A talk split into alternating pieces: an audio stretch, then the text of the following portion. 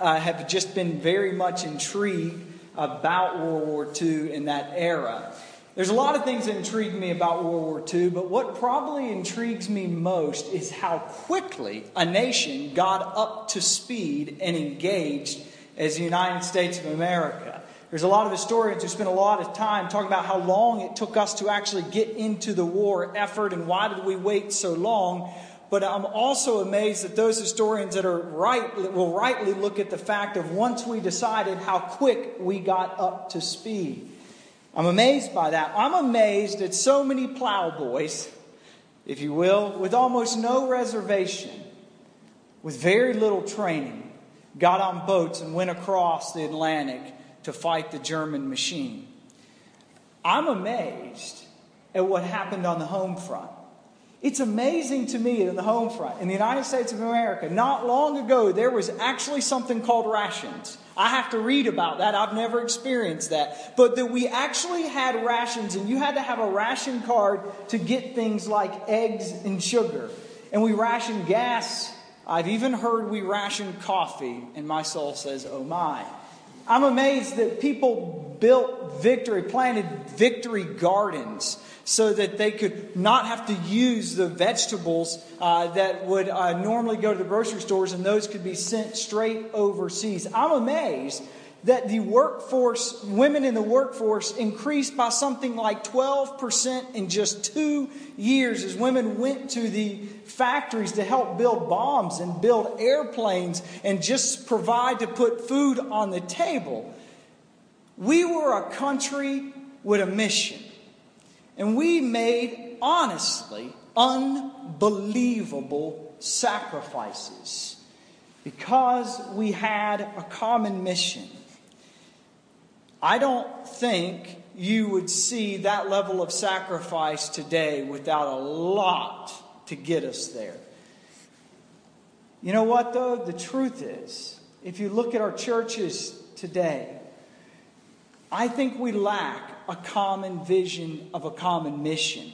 I think you don't see a lot of sacrifices because I don't think we understand the mission we're called to. God has clearly called us as the people of God to mission. And inasmuch as He's called us to mission, He's called us to sacrifice. And inasmuch as we obey, we will be on mission. Well, if I'm going to ramp us up to the book of Judges, that comes that point isn't just out of the thin air. Hopefully you'll see that comes right out of the book of judges. But we've been walking through the old testament. If you remember we started uh, looking even at Genesis, we saw in the very first chapters of the Bible that God created man in his own image, and God created man to enjoy God. And inasmuch as man experienced the full presence of God, he experienced complete fulfillment and joy. Man was completely fulfilled not because he had a bunch of stuff, but because he experienced the immediate presence of God. And sadly, this was majorly altered. It was altered when our first parents, acting as our representatives, chose instead of obeying God to disobey God. And at this point, the innocence for humanity was, was lost, but lost with it also was the constant, immediate access to the presence of God. Every man and every woman living after the fall feels the constant ache and longing, but not having access to the presence of God. That is why, no matter how much stuff you accumulate, no matter how important you may feel you are, no matter what you experience on this side of heaven, there will come a time when your heart will ache and long. As the great philosophers, theologians said, you will find yourself saying, I still haven't found what I'm looking for. But God, in His mercy, did not leave us there. In Genesis, in chapter 17, He makes a promise to Abraham that is incredibly helpful. He says this in Genesis 17 I will establish my covenant between me and you and your offspring after you throughout their generations for an everlasting covenant to be to you and to your offspring after you. And I will give to you and to your offspring after you the land of your sojournings, all the land of Canaan, for an everlasting possession, and I will be their God. God made a promise to Abraham, an undeserved promise, and he promised him a land and he promised him a people. He promised him that his people would be the special people of God. And then, in God's providence, and only God pull this off in his providence, he takes the descendants of Abraham and he allows them to go down into captivity for 400 years. And he used Joseph to lead them there. And we watched as he led them there, and we got to walk through Exodus as he walked them out of Egypt in miraculous ways. God used Moses to get them close to the promised land, but God would not allow Moses to take them into the promised land. But he did use Moses to do something really, really important. God used Moses to deal with a major problem. Here is the problem God is holy and perfect, the people are neither. God is holy and perfect, and people are neither. So God does uh, sets up a system of sacrifices and rituals whereby the people uh, would, it would help the people in two ways. One, it constantly reminded the people of the difference between them and God. That's one thing it did. That's what those sacrifices did. Day in and day out, when they made sacrifices, they realized, He's God, I'm not. But the second thing, in God's great mercy, it did for the people, even though they didn't enjoy the immediate, constant presence of God, by those sacrifices and by the tabernacle, they got to enjoy some partial of the presence of God. All of those events make up what happened in Exodus, Numbers, and Deuteronomy. Then Pastor Chad last week walked us through uh, the book, or not last week, two weeks ago, the book of, of Joshua. So I want us to see point one this morning in our uh, time in Judges. From, and we'll look at this together in a moment, chapter 1, 27 through 26. Half hearted devotion constantly temp- tempts God's people. Me said it again. Half hearted devotion constantly tempts God's people. Joshua led the people into the promised land. This land is the same land that was promised to Abraham. So they finally get there. But when they get there, it's inhabited by a lot of different folks. It's inhabited by the Amorites and the Hittites and the, uh, the Canaanites. So, what are the people to do? There's a land that's promised to them that God has promised, but it's inhabited by other people. What are they to do? Now, the kindergartner in all of us responds, well, they should share it, right? Um, well, uh, that's fair. That would get you a good star in kindergarten, but it's going to be wrong according to what God asked them to do. Deuteronomy chapter 7. Clearly, this is what God said. This is Moses.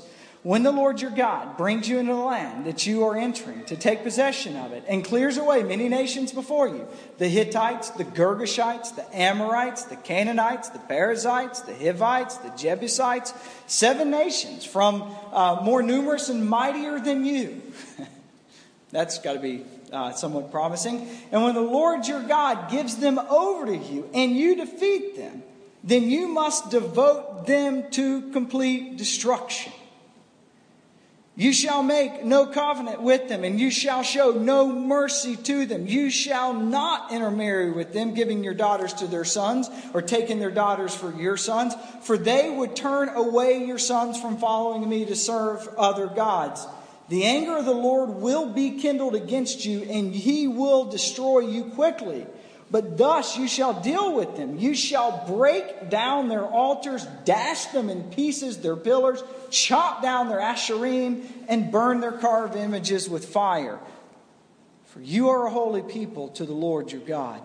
The Lord your God has chosen you to be a people for his treasured possession out of all the people who are on the face of the earth. That's what God wanted them to do. Let me summarize.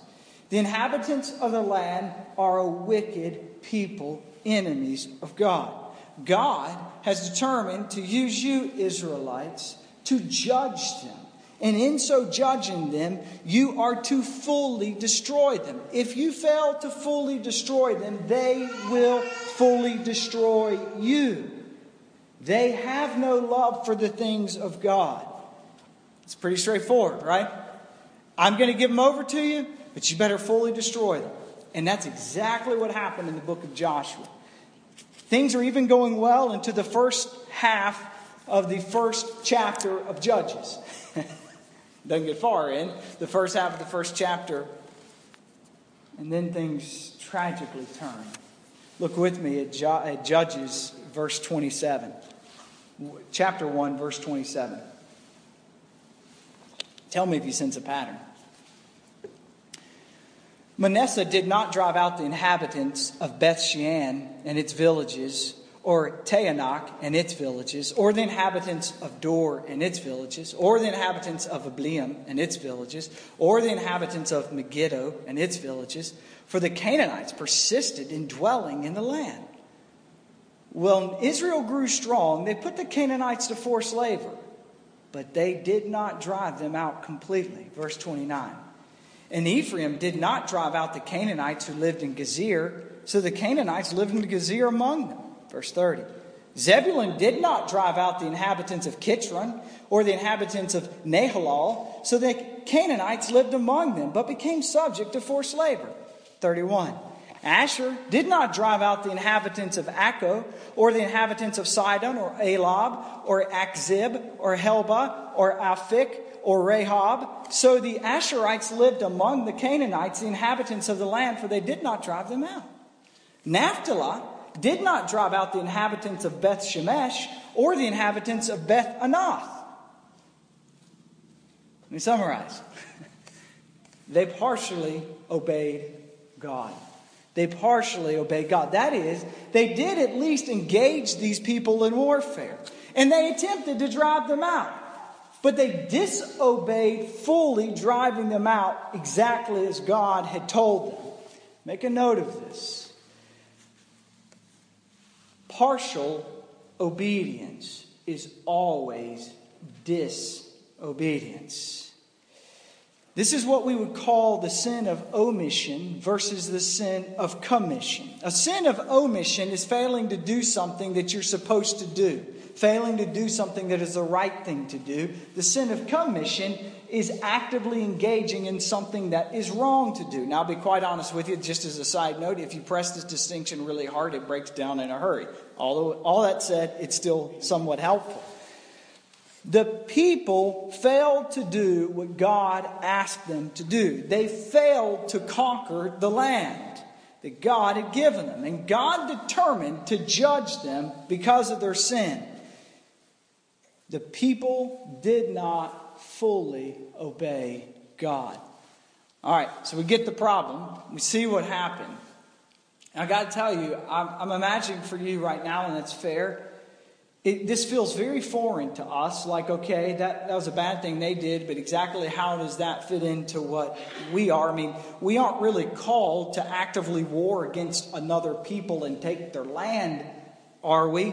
Um, no, we're not. Uh, if you feel that that's the active call of God upon your life, please let us know. We need to have pastoral counsel with you immediately.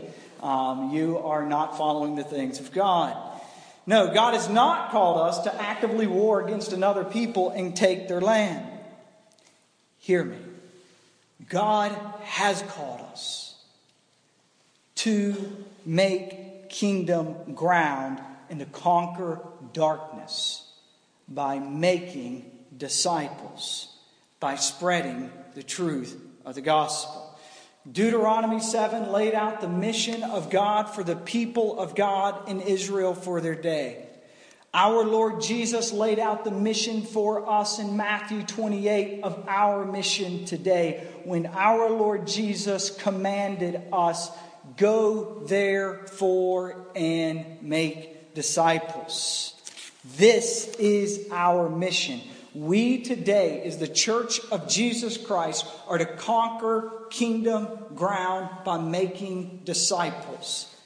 We've seen it firsthand in the book of Acts. Pastor Charlie has walked us through this very helpfully and shown us that every believer was called, was engaged in making disciples in the early church. As we make disciples across every race and neighborhood, through every tribe and every tongue, we conquer kingdom ground. The Israelites were tempted to partially obey God, but not make the full sacrifices for full obedience. Are we not also tempted to partially obey God? Are we not tempted to be happy with our salvation? Content with not actively sinning like other folks might? And neglect the clear call of God to actively engage in the mission of God. I can speak for myself, I can speak for my family. We are tempted. If we fail to actively pursue making disciples, we are no less disobedient than the Israelites were in their failure to remove the people from the land. Inasmuch as they failed to do so, they disobeyed God. Inasmuch as we failed to do so, we disobey God. Partial obedience, half hearted devotion constantly tempts God's people. Point two half hearted devotion leads to idolatry. Half hearted devotion leads to idolatry. Look with me at chapter 2, verse 11 through 13. And the people of Israel did what was evil in the sight of the Lord, and they served the Baals.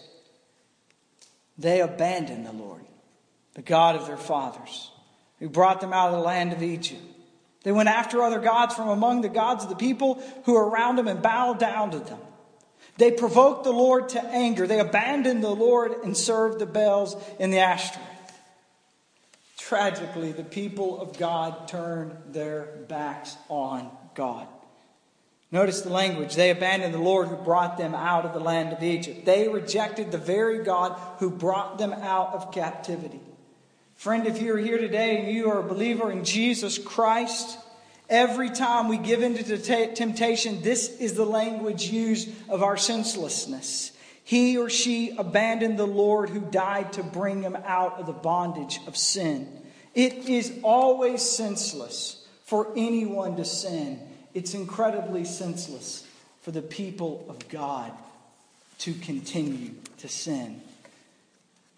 I think this text helps us see that there's often a progression from sins of omission to sins of commission.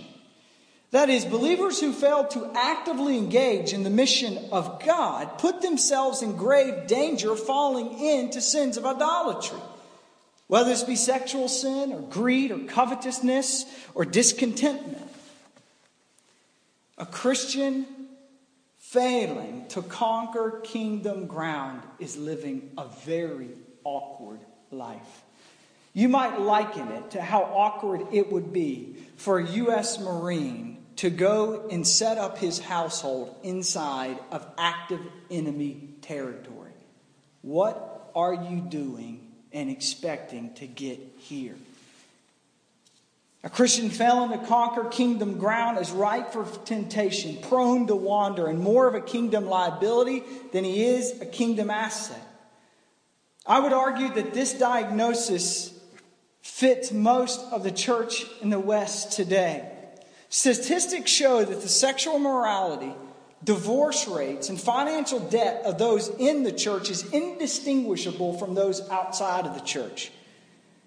But you know, before we get to those issues, why don't we take one step back and ask about the mission mindedness of the average church member years before these started showing themselves? I think you will find for many the church has become a spectator sport. Here I am now, entertaining. Me. I think you will find that disciple making, if done at all, is done by the clergy and the clergy alone. And I think you will find that active sacrifices for the gospel are as hard to find as workers for the nursery. We are called to mission.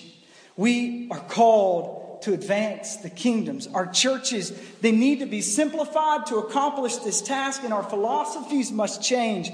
Let us work for it here as a church. Let's fight for it here as a church. Let's pray for it here as a church. Let's be active at taking kingdom ground. Let's see the mission and make the sacrifices. I have to tell you, I have a deep longing in my soul to see this from young people. Why? Because, to be quite honest, if it happens there, it's going to be a lot easier to make the habit now than it is later.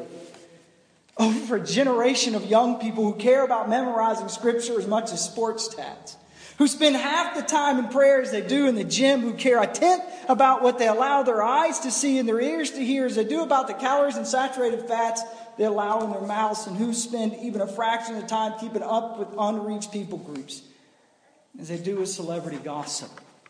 God, give us a generation of young people. I wasted so much time as a young person asking silly questions like, well, how is this really harmful?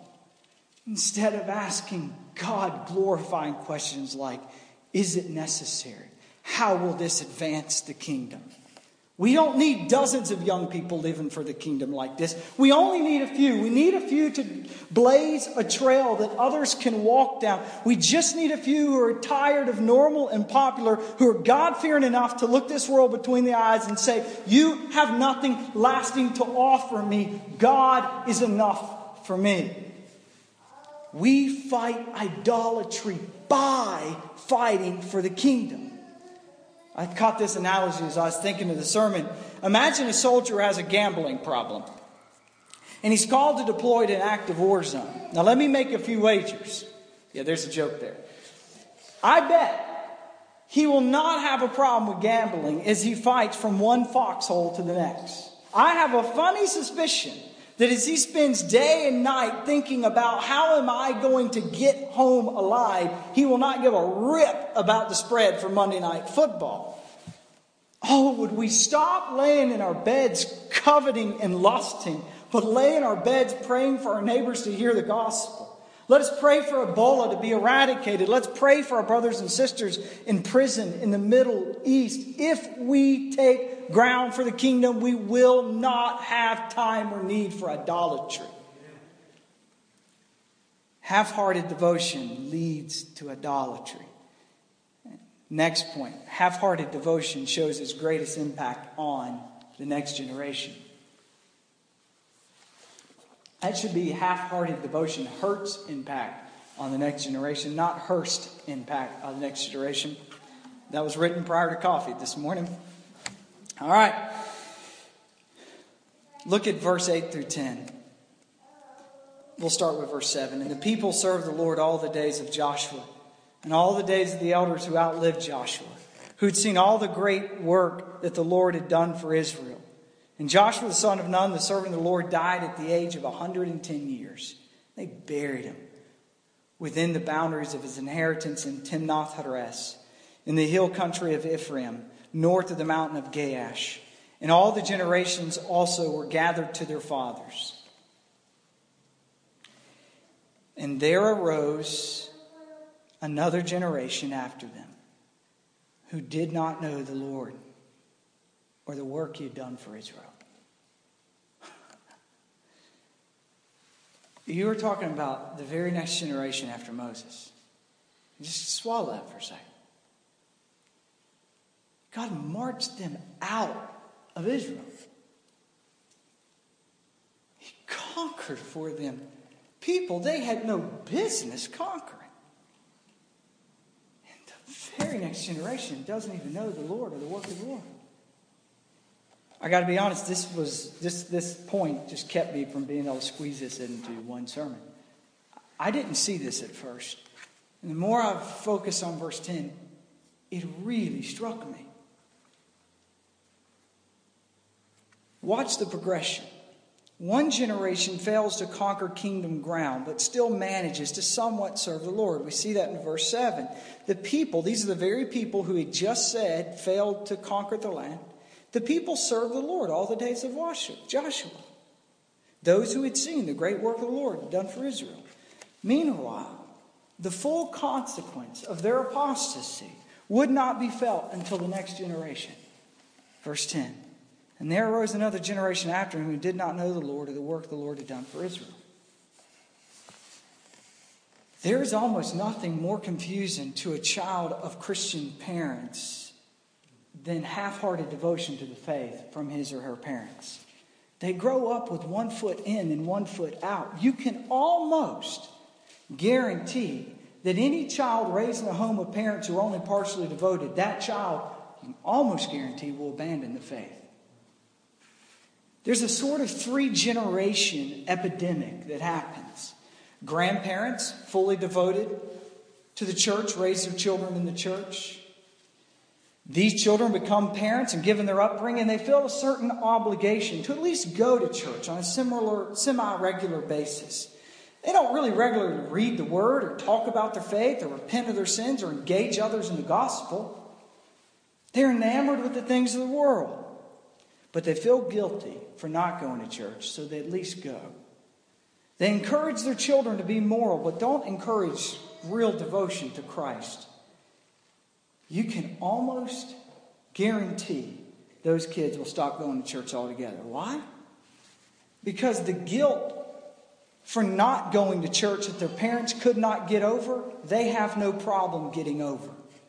They see no need for church because they were confused as how it ever really benefited their parents anyway, given their lifestyle. Now, I say almost guarantee because while it's true, that's generally true, by God's grace, it's not always true. God, in His graciousness, will bring a new heart, a new longing for the faith, the gospel to anyone at any time by the grace of God. Some of my dearest friends are testaments of that. So there are children raised in half hearted, or raised with parents who are half hearted in their devotion to God who will gain a fresh love for the things of God.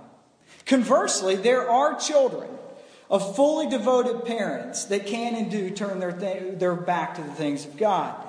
But no child, I've, I've never seen this. There's no child of a fully devoted parent who can turn their back to the things of God without a lot of wrestling and a lot of toil. It's a burden they will be forced by God's grace to carry with them always. They will have to work to turn their back to the things of God. It's a precious gift that a Christian, a devoted Christian parent gives to their children. It's a burden of belief. In my life, a pivotal moment came my sophomore year of college. I'd seen multiple friends turn their back on the faith, multiple.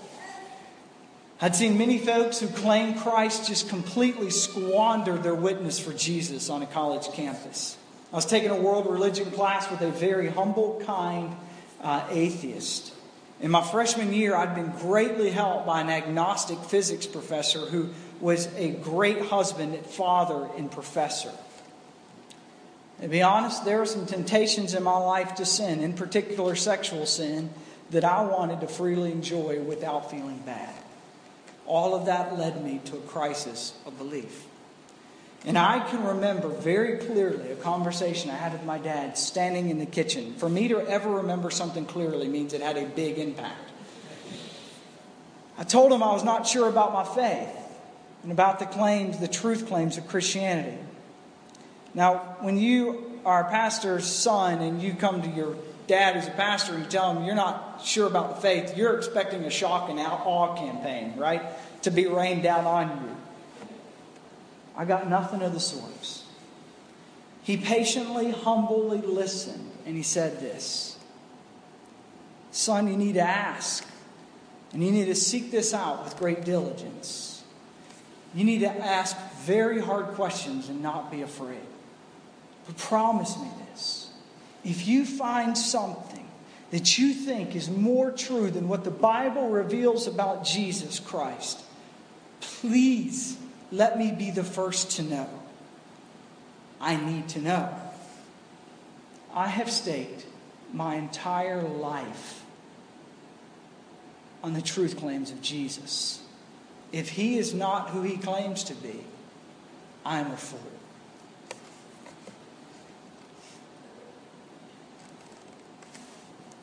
You know what made that so convincing?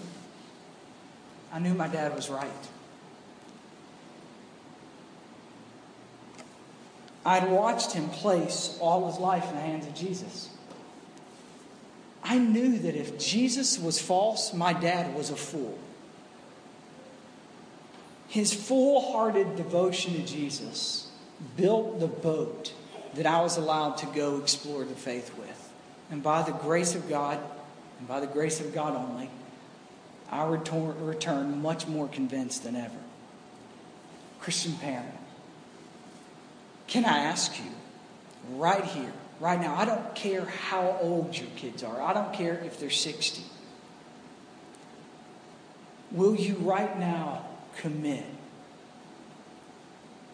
to full hearted devotion to the faith? Give your kids a burden of belief that they cannot loosely rid themselves of. God miraculously led the people of Israel out of bondage to slavery.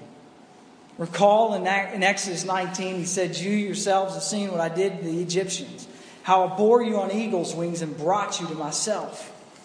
Friend, if you are here and you've not placed full trust in Christ, whether you realize it or not, you are in deeper bondage than any Israelite was in Egypt.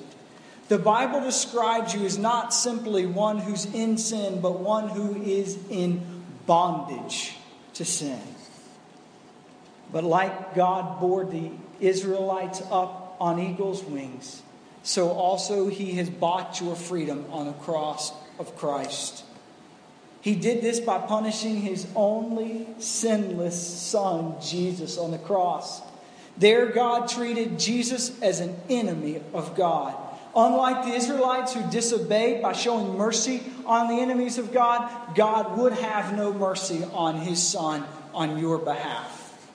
The amazing news of Christianity is that in crushing his son on the cross, he brought you and I out of bondage if you will believe in him. Brothers and sisters, is it not the case that God has called us to mission? Has He not saved us for the opportunity to advance His kingdom? Now, I'm going to assume that you're prayerfully, at least I'm going to prayerfully assume that you're here thinking, I'm with you, Tim, but I don't know exactly what the next step is. Okay? Um, I hope that's it. Uh, here's some next steps.